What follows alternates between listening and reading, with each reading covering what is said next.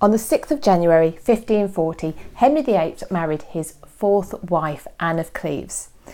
A political match, the marriage took place at the Palace of Placentia, Greenwich, otherwise known to us as Greenwich Palace, which unfortunately most of it doesn't exist any longer. She was 24, he was 48, and the marriage was going to be doomed. Following the break of England from Rome, England was almost entirely on its own in a Catholic Europe loyal to the Pope, and this marriage was supposed to give some sort of political alliance and support to Henry. This was the first and final time that Henry's bride would be chosen for him. And although Henry hadn't chosen Anne for himself, he was quite taken with this idea of marrying her, carrying around Holbein's miniature of her with him. And indeed, it was this romantic, possibly, notion that he had of this blind date of a marriage going to be somehow very exciting and a true love match that probably led to its worst start. Henry couldn't wait to meet Anne, and so he decided rather than wait in London for her, that he would find her en route. And he and his male friends, in disguise, decided to play out a courtly love ritual. Anne was approached by a tall, burly man who tried to kiss her, and so she repelled his advances.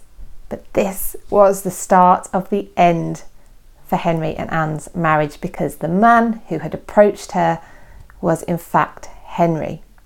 And when I first heard this story, I thought, would Henry be happy that his future wife would repel a stranger who just tried to kiss her? But this was the era of courtly love, and true love should have been able to shine through the disguises, the fact that this couple hadn't actually met before, and Anne had failed her first test.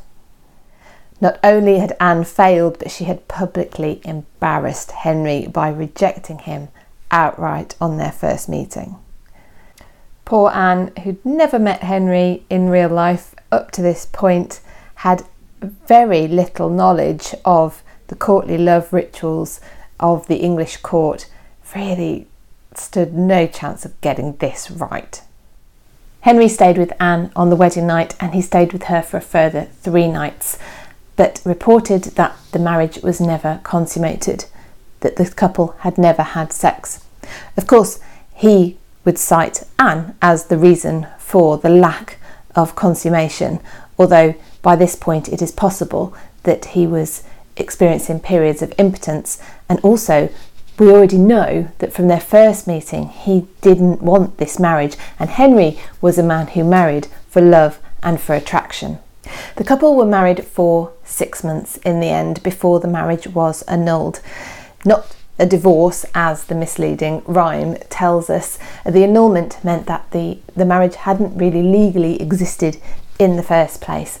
Having said that, Henry bestowed on her a nice settlement, a generous settlement, which meant that Anne would be comfortable for the rest of her life. And he really did take care of her in that respect.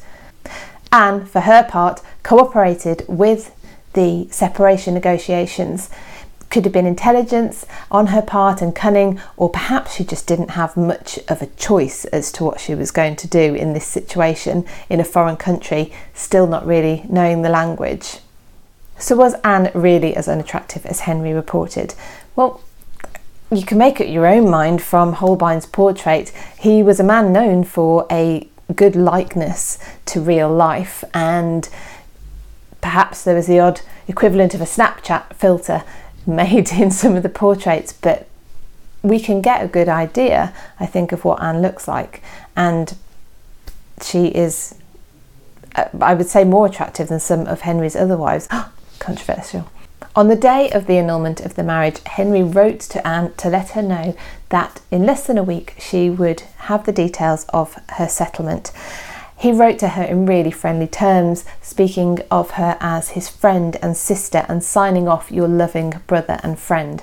And these don't appear to have been empty words. He bestowed on her a generous pack- package, a generous settlement um, of an annual income and properties in Kent, including the right to uh, lease Hever Castle, the childhood home of Anne Boleyn.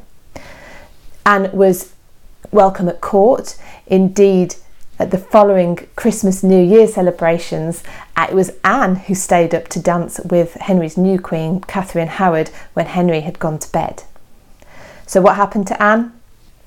Anne outlived Henry and all of his wives and is the only one of all of them to be buried at Westminster Abbey.